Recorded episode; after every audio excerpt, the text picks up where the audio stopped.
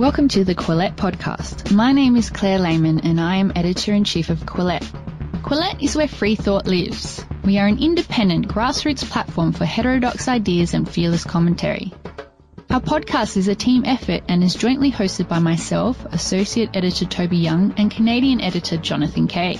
You can support our podcast by visiting patreon.com forward slash Quillette and becoming a monthly patron. By becoming a monthly patron, you'll also receive our weekly newsletter. Welcome to the Quillette Podcast. I'm Jonathan Kay. You know all those brash and sassy young female book authors who tell the world about how they became a feminist badass? Well, Meghan Daum isn't one of them. In fact, she almost called her new book, You Are Not a Badass, because she was so tired of seeing feminism being interpreted as a series of aggressive, performative postures. As Daum argues in her new book, The Problem with Everything My Journey Through the New Culture Wars, the most empowering kind of feminism is the kind that vests women with a sense of resilience and agency, not just a weaponized ideology for expressing complaints and bringing down men. But Daum, a veteran essayist and pundit who's in her late 40s, also knows that every generation has a lot to learn from the ones that come after. And her new book isn't simply one long lecture to younger readers, she also talks about the things that her generation, which is also my generation, got wrong. She also has much to say about cancel culture, gender roles, the joys of living in New York City, and the cultural legacy of the 70s era kids shows we both watched, including Zoom, that slightly odd public television cousin to Sesame Street, and electric company. I spoke with Meghan Daum at the Yale Club in New York City earlier this week. Here are excerpts from that interview. So, you write in one of the opening chapters that your original title for this book was You Are Not a Badass. Yeah, there were many working titles for this book. You Are Not a Badass came out of my original idea, which was started germinating back in I'd say probably even late 2015, early 2016. So I you know, I grew up right alongside second wave feminism. Okay, I was born in 1970. I remember being 12 years old and sitting in my kitchen with my mother when we heard on NPR that the Equal Rights Amendment had not been ratified. My mother was very much a second wave feminist. And I grew up in the 70s and the 80s, really having a sense of myself as totally equal to boys. As a girl, I didn't think, if anything, the girls were doing better than the boys. So, you know, it was interesting to me, you know, having gone through my 20s with more women going to college than men, and, you know, this feeling of women really catapulting above men had continued throughout the first several decades of my life. And so, starting around 2015, I started to notice that the default conversation around women was that we were under the thumb of this patriarchy, that we were somehow this monolithic group that was opp- oppressed in some way. So much so that even doing the most basic things, getting out of bed every morning, going to work, paying your rent, facing down the patriarchy at every turn, made you a badass. And so this concept arose, and sometimes it was hashtag badass, or you would see it on t shirts, on mugs, and it became this trope. And I found it silly and overused to the point where it's like it, the, the, bar for being a badass was so low. The bar for uh, a self respecting woman was so low, and, and, it really seemed to defeat the purpose of feminism. So, You Are Not a Badass came out of that frustration, which was the original impetus for the book. Okay, well, hold on there because I'm going to engage in one of my favorite sports, which is policing how women do feminism. Please. Yeah. That's why I came here.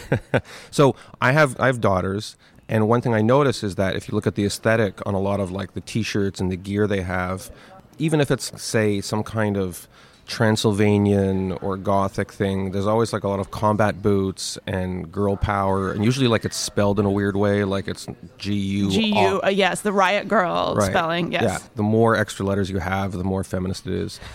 and so I'm making fun of it, but I, I don't mind it. Like it's it seems assertive and self confident. Is there an upside to this badass feminism? Well, there are many iterations of it, and actually part of the reason that the book is not called You Are Not a Badass and really extended well beyond a conversation around women was that it is so diffuse at this point. I was really, I, I, was frustrated with this kind of social media expression. The kind of the, the badass was then then became the person who was like going on the subway and snapping photos of men who were man spreading and then putting them on the internet and and engaging in ideas about toxic masculinity and and all these notions that really don't mean anything but came to signal a certain kind of ethos that became trendy. And to me, it was like a substitute for actual real feminism. To me, real feminism doesn't have to advertise itself. Like if you are actually a person with agency and, and an individual who makes her own choices and doesn't think a lot about herself vis-a-vis men or anybody who would have more or less power, then that's how one should go through life. I do not think wearing a t-shirt that says badass or even the future is female in rhinestone lettering, I think it defeats the purpose. Now, having said that, like I said, the book is no longer just about that because by the time 2017 18 rolled around the conversation around all these sort of social justice pieces was so much broader and actually so much more dynamic and, and more interesting than just the woman thing what makes your book so interesting especially when you talk about yourself is that you're not really holding yourself up as a paragon of any particular wave of feminism. Uh, you interrogate yourself. Yeah. Uh, you tell one long series of anecdotes about a relationship. I'm not even sure you would call it a relationship with, with an older man where he was clearly interested in you. He was a little bit creepy, but you kind of kept going on these half dates with him. And if this were you as a younger person telling the story in 2019, it might be you portraying yourself 100% as victim. Instead, in regard to this story, you tell a fairly complex tale of two people satisfying maybe emotional needs they don't really understand. When you tell stories like that to younger women, how do they respond to something like that? Do they simply not understand what's going on, or do they try to insist that you were the victim of something? I think they would try to insist that I'm in denial. One of the big criticisms that comes up is that I'm using my own privilege. I'm, I'm hiding behind my own white feminism and not understanding the greater dimensions of this. So that interaction that you described, I would not call it. I mean, everything's a relationship between people, but it was a it was a colleague. It was a somebody in the same business. I was a young aspiring writer. I was in my early to mid 20s, certainly not even not older than 25 when this started. And it was somebody who was in, you know, a, a position of power, but in no unilateral way. I was always a freelancer. I was not working in an office under this person. And it started off as, oh, you know, let's have a business lunch. I'll give you advice. Maybe I can help you, et cetera, et cetera. And then it just, you know, there were more lunches and they would go on for longer. And then it turned into dinners. And I'm going to be clear like, this man never made any overt advances. There was never a sense of quid pro quo. What was happening more is that I felt as a young person that I had a professional obligation to myself to keep going on these lunches and dinners because god forbid i should squander some kind of career opportunity.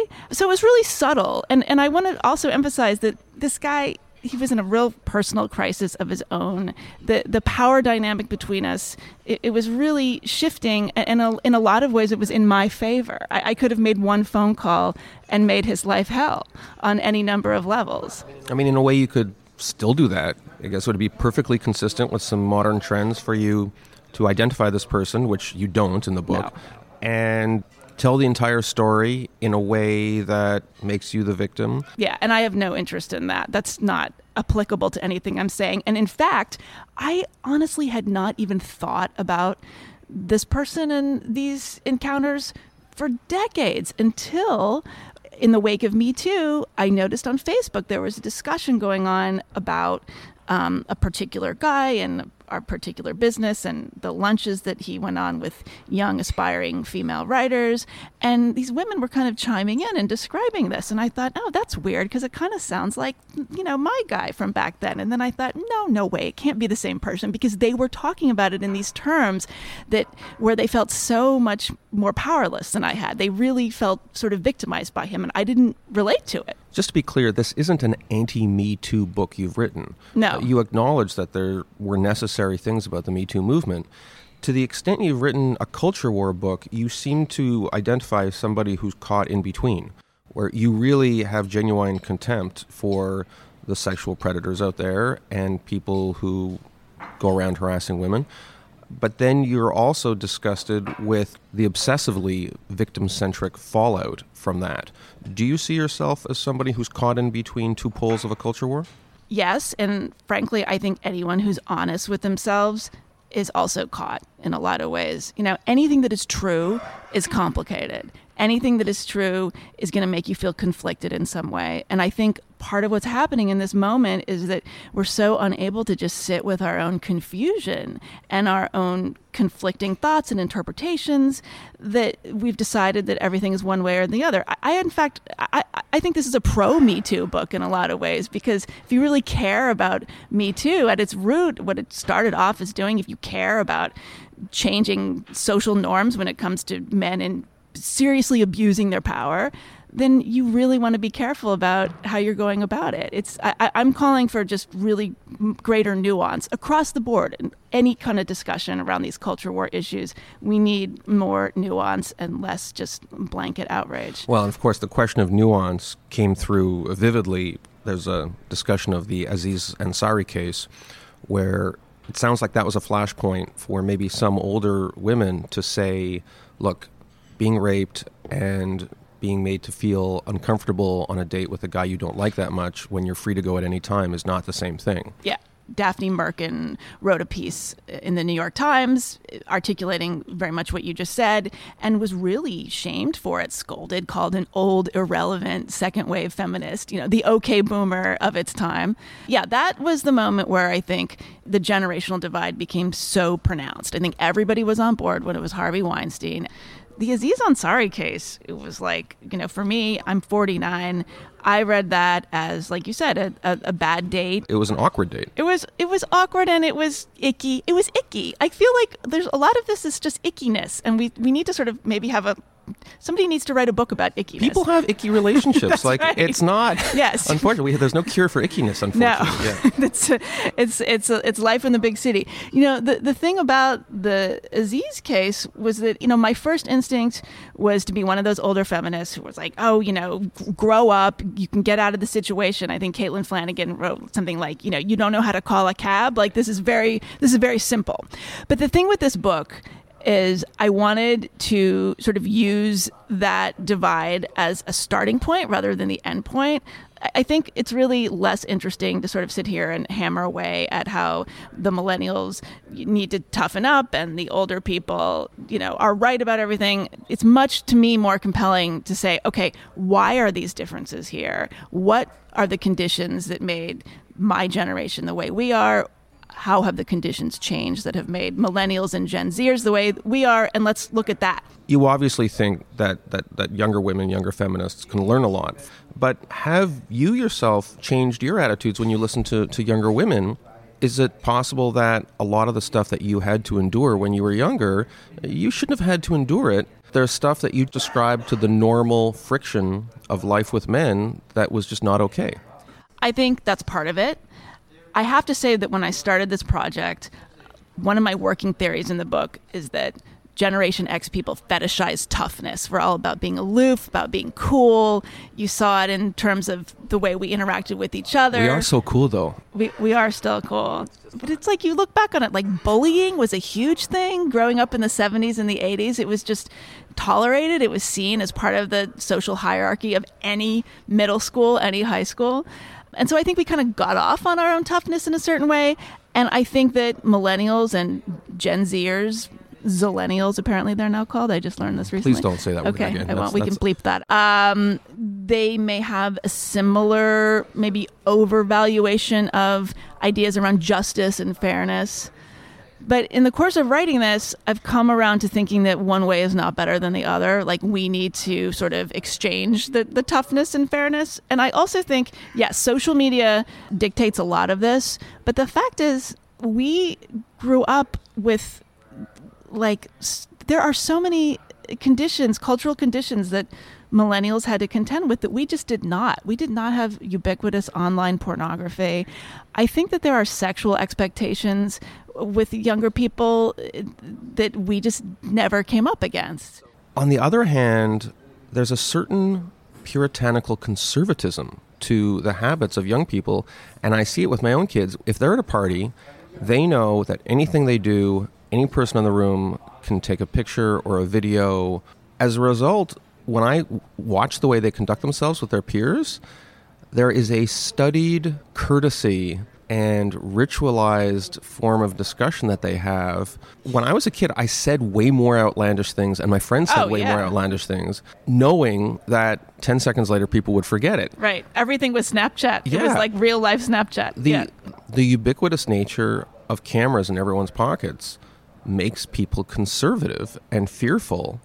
And is that part of the phenomenon? Because we keep talking about it like cancel culture is a progressive phenomenon. It seems to me there is a certain conservative impulse Oh yeah, it. well, this is the horseshoe theory, right? It used to be the right were the purity police.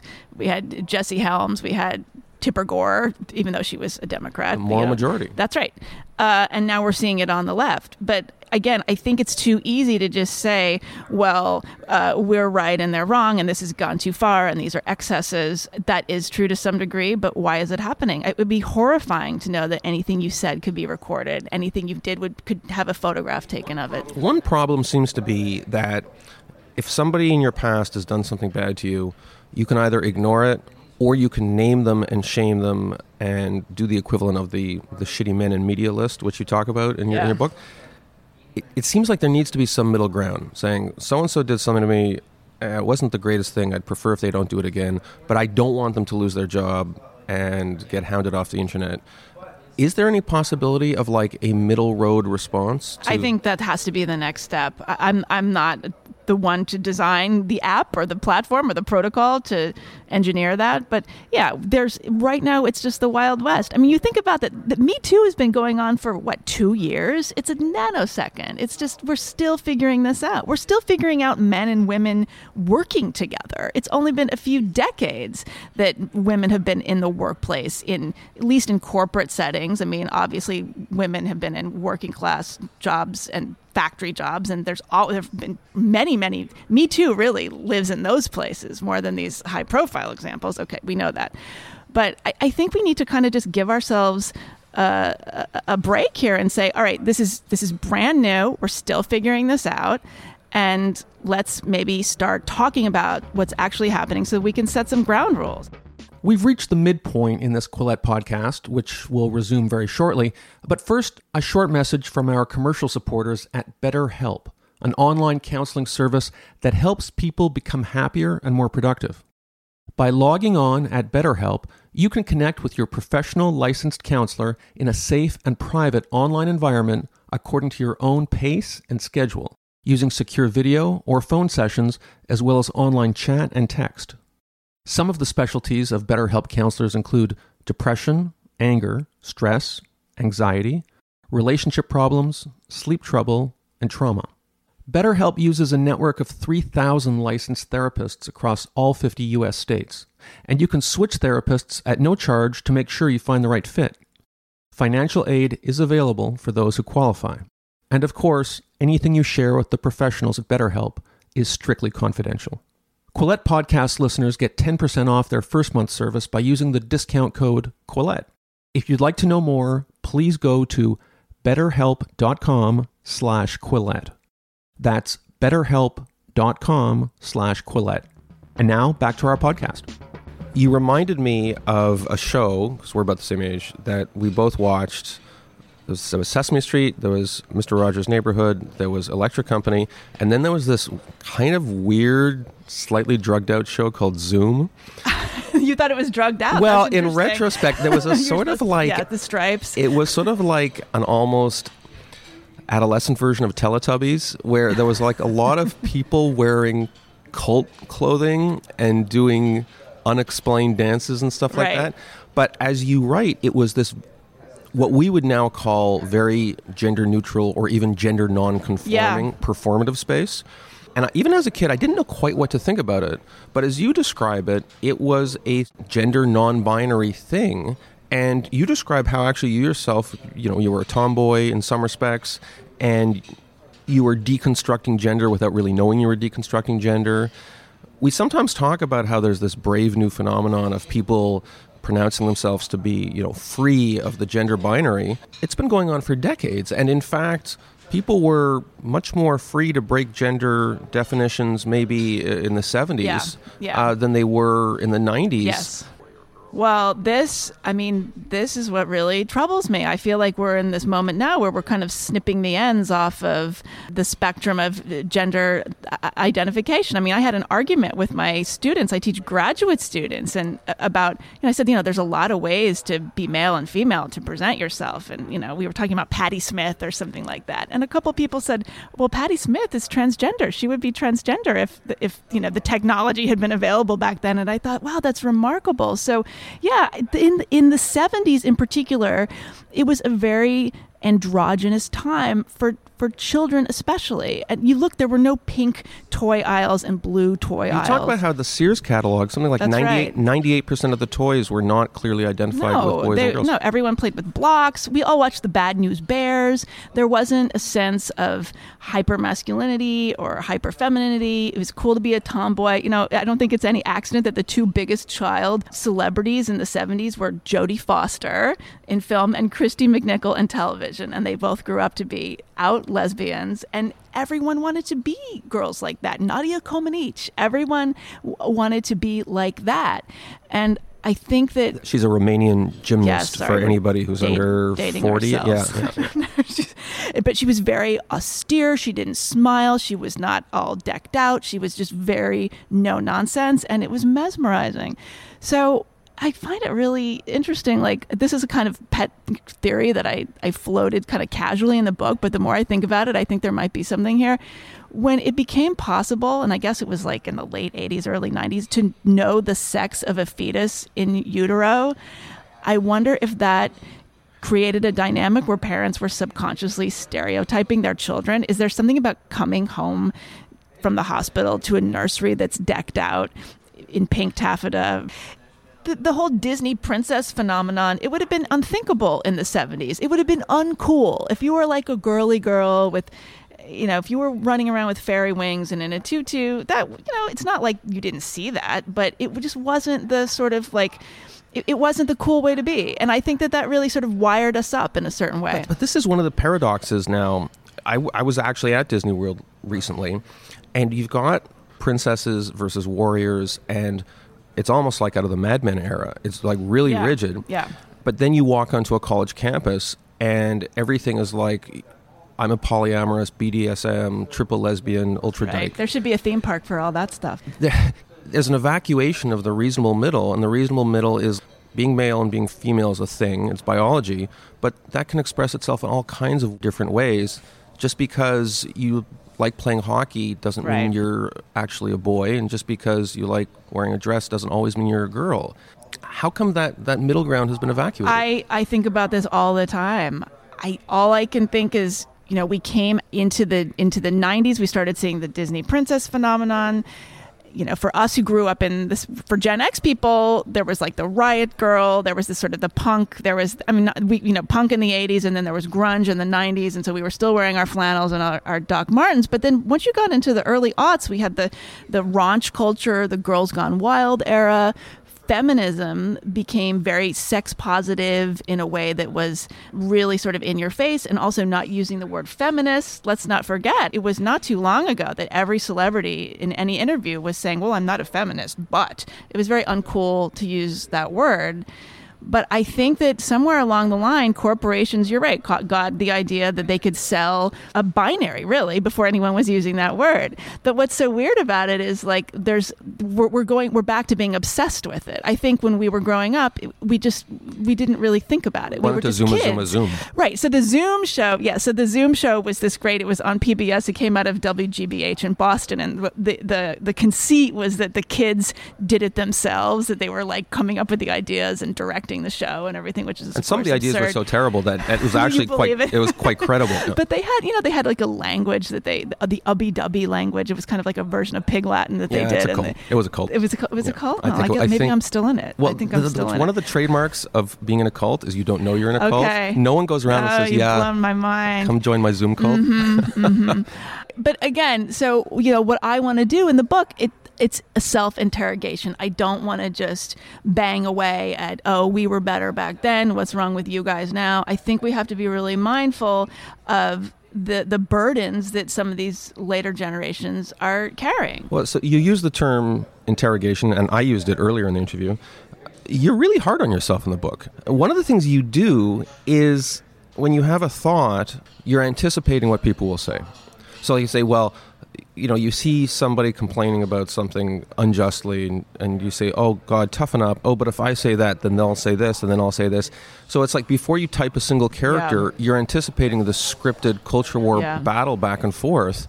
It sounds exhausting. It's exhausting, and it didn't used to be that way. So in the book, really, what I get at ultimately is the question of what's happened to public discourse and what's happened to thinking.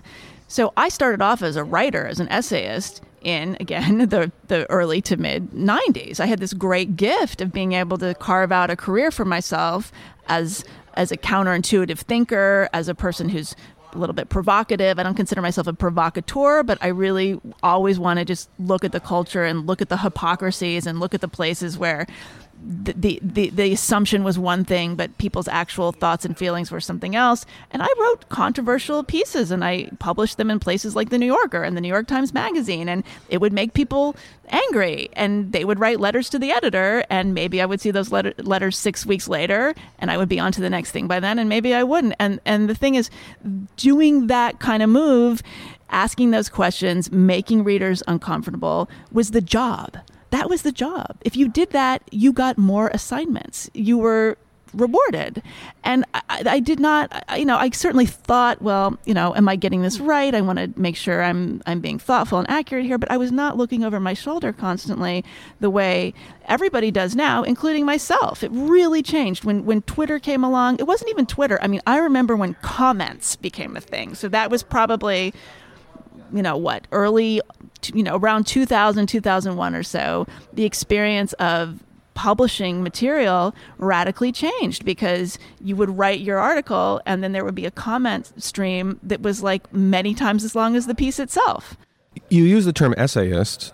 When you look at say the review section of the new york times now or especially something like Slate or Salon, which I think when they were created maybe 15 or 20 years ago, uh, were dedicated, at least in part, to the essay genre. Absolutely. I read Slate religiously back then. The essay form, at least in the way it presents itself in these media, has very much become a confessional form. Yeah. Or Conf- a take. It's a take. It's a take mixed with confession, mixed with accusation, mixed with some testimonial of emotional breakdown. I'm so exhausted. I shouldn't have to say this, but I'm saying it has the definition of the word essay has the very idea of being an essayist changed? Like tell me about the the essays that you were writing say 20 25 years ago. Was there less use of the vertical pronoun? Where, was there less expectation that you were constantly plumbing the depths of your soul for indicators of torment Oh, yeah, because torment and trauma, it, it wasn't the point. It, it, was about ideas. I mean, essay goes back to Montaigne. It means to try. You're trying out ideas. To me, my approach as a writer, regardless of genre, really, but especially as an essayist, is not that I'm trying to convince anybody of anything or even confess anything. Certainly not confess. I'm into confiding. Those are two very different things. I want to invite my reader to think alongside me. Because you use yourself as a case study in your book. Yeah. With a book like this, you're trying to write about the culture wars. I, for my knowing my own temperament, my own sensibility as a writer, I'm not enough of a wonk and I'm not enough of like a policy person to have just written a straight ahead book about what's wrong with with the moment. I knew that the only way I was going to pull it off would be to put it in a personal framing. And that's certainly that's you know, there are people that don't like that approach and I get that, but I just knowing myself, that was really the only way it was going to work. But again, I think getting back to what you're saying, look, it's very, very simple. There aren't enough editors. So I had the benefit of fantastic editors.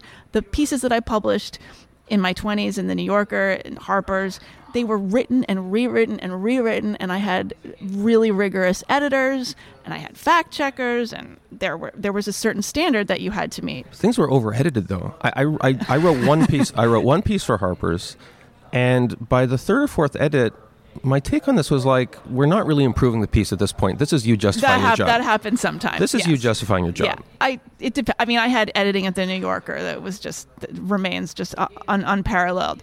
But no, what's happened now? There people do they don't have the time to get the work done. They're not being paid enough. If you've got to file three takes a week. Maybe sometimes three takes a day. That's not being an essayist. There's also, by the way, there's also the case that if you're an overworked editor who's working on 10 articles instead of two or three, you're probably only going to go with proven pros who you know you're not going to have to rewrite five times. If you don't have time to nurture young talent, you're going back to the usual people who you know you can depend on. And overworked editors means there's just less opportunity for younger writers to develop their craft unless they have some cri de coeur that they're writing in an authentic way that doesn't need much editing because it's their authentic self. right or they have a built-in audience that's going to go with them anywhere but i i mean i think there are a lot of young writers out there that if they will be confessional enough if they will be shocking enough if they're willing to do it for free they're willing to put themselves out there they will be published and and i think that's getting back to what you're saying about the editorial pages the opinion pages they are choked with the same narrative again and again about trauma or about injustices that are being told in a way that is entirely predictable. I mean, this whole idea of bringing people out of the margins. I'm sure you saw this study. There was, um, I think it was a, actually like a, a left-leaning polling organization polled Hispanics about what they would like to be called, the Latinx uh, term. Only two percent of Hispanics polled wanted to be defined as So such. the only people I ever see using this Latinx term are like people who are as white as a ping pong ball. That's Yeah. right. That's right. And so, you know, one of the things that people say to me about this book was like, you know, well, it's very easy for you to criticize this incarnation of feminism. Uh, it's very easy for you to come down on this uh, on the social justice wars because you're a privileged white feminist. I actually come at this not just as a privileged white feminist, but even more so as somebody with a certain sort of bullshit detector. and I don't think that that is something that white privileged people have a monopoly on. All sorts of people are tired of the chokehold in the conversation. Although every hint of racism and sexism and homophobia and transphobia is meticulously stripped from woke approved public discourse, casual ageism is this thing that just gets thrown Right. around, but like in the weirdest kind of way. Just like really recently, too, right? Yeah. I feel like in the last few- few weeks or It's- months, it's yes, sort they're of punching like- up, but they're punching up at us. I noticed in the book you're somewhat at times abashed about playing that card because then you're portraying yourself as a victim. On the other hand, if you don't mention it, you're not mentioning what has become this huge Oh, yeah. impediment to discourse. If every piece of discourse is going to be is going to end with shut up because you're the wrong skin color, you're the wrong age, and I don't agree with your political opinions, I guess you do have to call out ageism. Right. But then you become part of call out culture. we have to admit that what's happened is if you're somebody who asks questions about any sort of phenomenon related to identity, that is now being interpreted as skepticism, and skepticism is being interpreted as leading to harm. Words are violence. So that right. So that continuum is really, really dangerous. But yeah, I mean, what I talk about a lot in the book, this is a very Gen X book, and we are in a weird position as a cohort because we're not digital natives.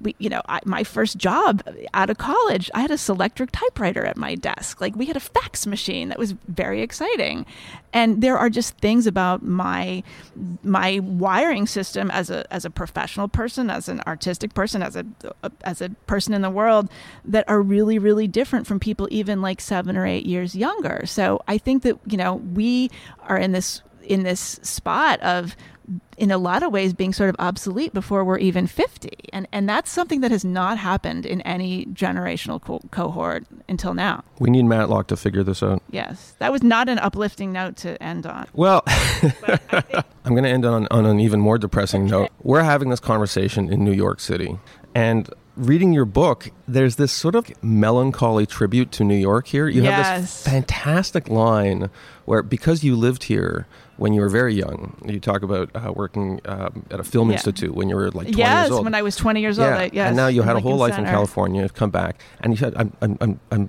going to mangle your line, but it was something like, uh, it's like getting your clothes back from somebody after they've been worn for 20 It's, years. oh my gosh, that's such an interesting um, uh, way of metabolizing that line. What I say is, I felt I returned to New York when I was in my 40s, and I felt like my 20s were being handed back to me in used condition. So when someone screws up one of my quotes, I'm going to say, "Oh, that's such an interesting way of metabolizing my line," which is a, this super. But it's a really, it's like a, Rorsch, it's like a Rorschach test. It's like, Yeah. oh, that, the clothing and the, that's okay, Yes. but that was like a super Canadian polite way of saying no. That's not what I, I was said. still. The thing is, I'm still. I'm so unfashionable. I was probably still wearing the same clothing I wore in my 20s. So I lived in New York briefly. I always told people, I said, New York is this amazing city if you're in your 20s and you have no money, or if you're in your 50s and you have all the money in the Yeah, world. Yeah, like Joan Didion said, it's a city for the very rich and the very young. you had this life. It sounds like this carefree life.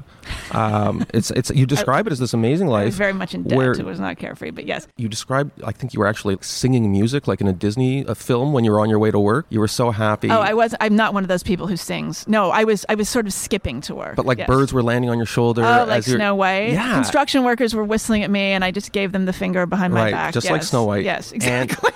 and but tell me that sort of almost solipsistic existence would that be possible now where you'd be just checking your smartphone No, time? it's not, and I don't even think it's solipsistic. I actually, it's funny. I wrote um, a piece recently about the the great gift of staring at the wall. You know, one of my students said to me, "What did you do in your 20s? Like, how did you spend your time? Like, what should we be doing?" And I thought to myself, like talking to your I, grandmother. I thought to, I know, what did you do? Have a candy, dear. But I thought, you know, actually, now that I think of it, I spent a lot of time, like smoking cigarettes and listening to music and staring into space and staring at the window and really thinking. And I would sit there and like I would write. And instead of like the minute I got you know stuck flipping over to Twitter whatever it was like I would just kind of sit there and put on music and and think to myself. And this is a really key thing too that I've very recently come to realize. We also talked to each other back then in really it, for much longer periods of time. Like you would come home from work, you would either get together with your friends or you would call somebody up on the phone and you would sit there and you would talk to them on the phone. The phone was attached to the wall. You could not get up, you could not walk around, you were not walking down the street.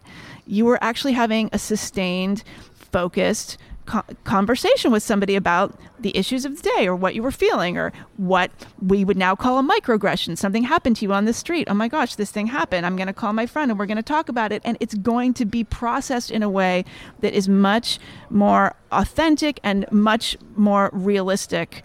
Uh, and I think healthy than it would be processed now if you would just go like put it on your on your So, Tumblr. th- this is a subject maybe for another day, but I think your identification of music as a big part of people's inner lives is a huge deal because I I also remember being in my room and putting on records or tapes or CDs Yeah. because We're not that old. Yeah, Yeah, we had CDs. uh, and listening to music.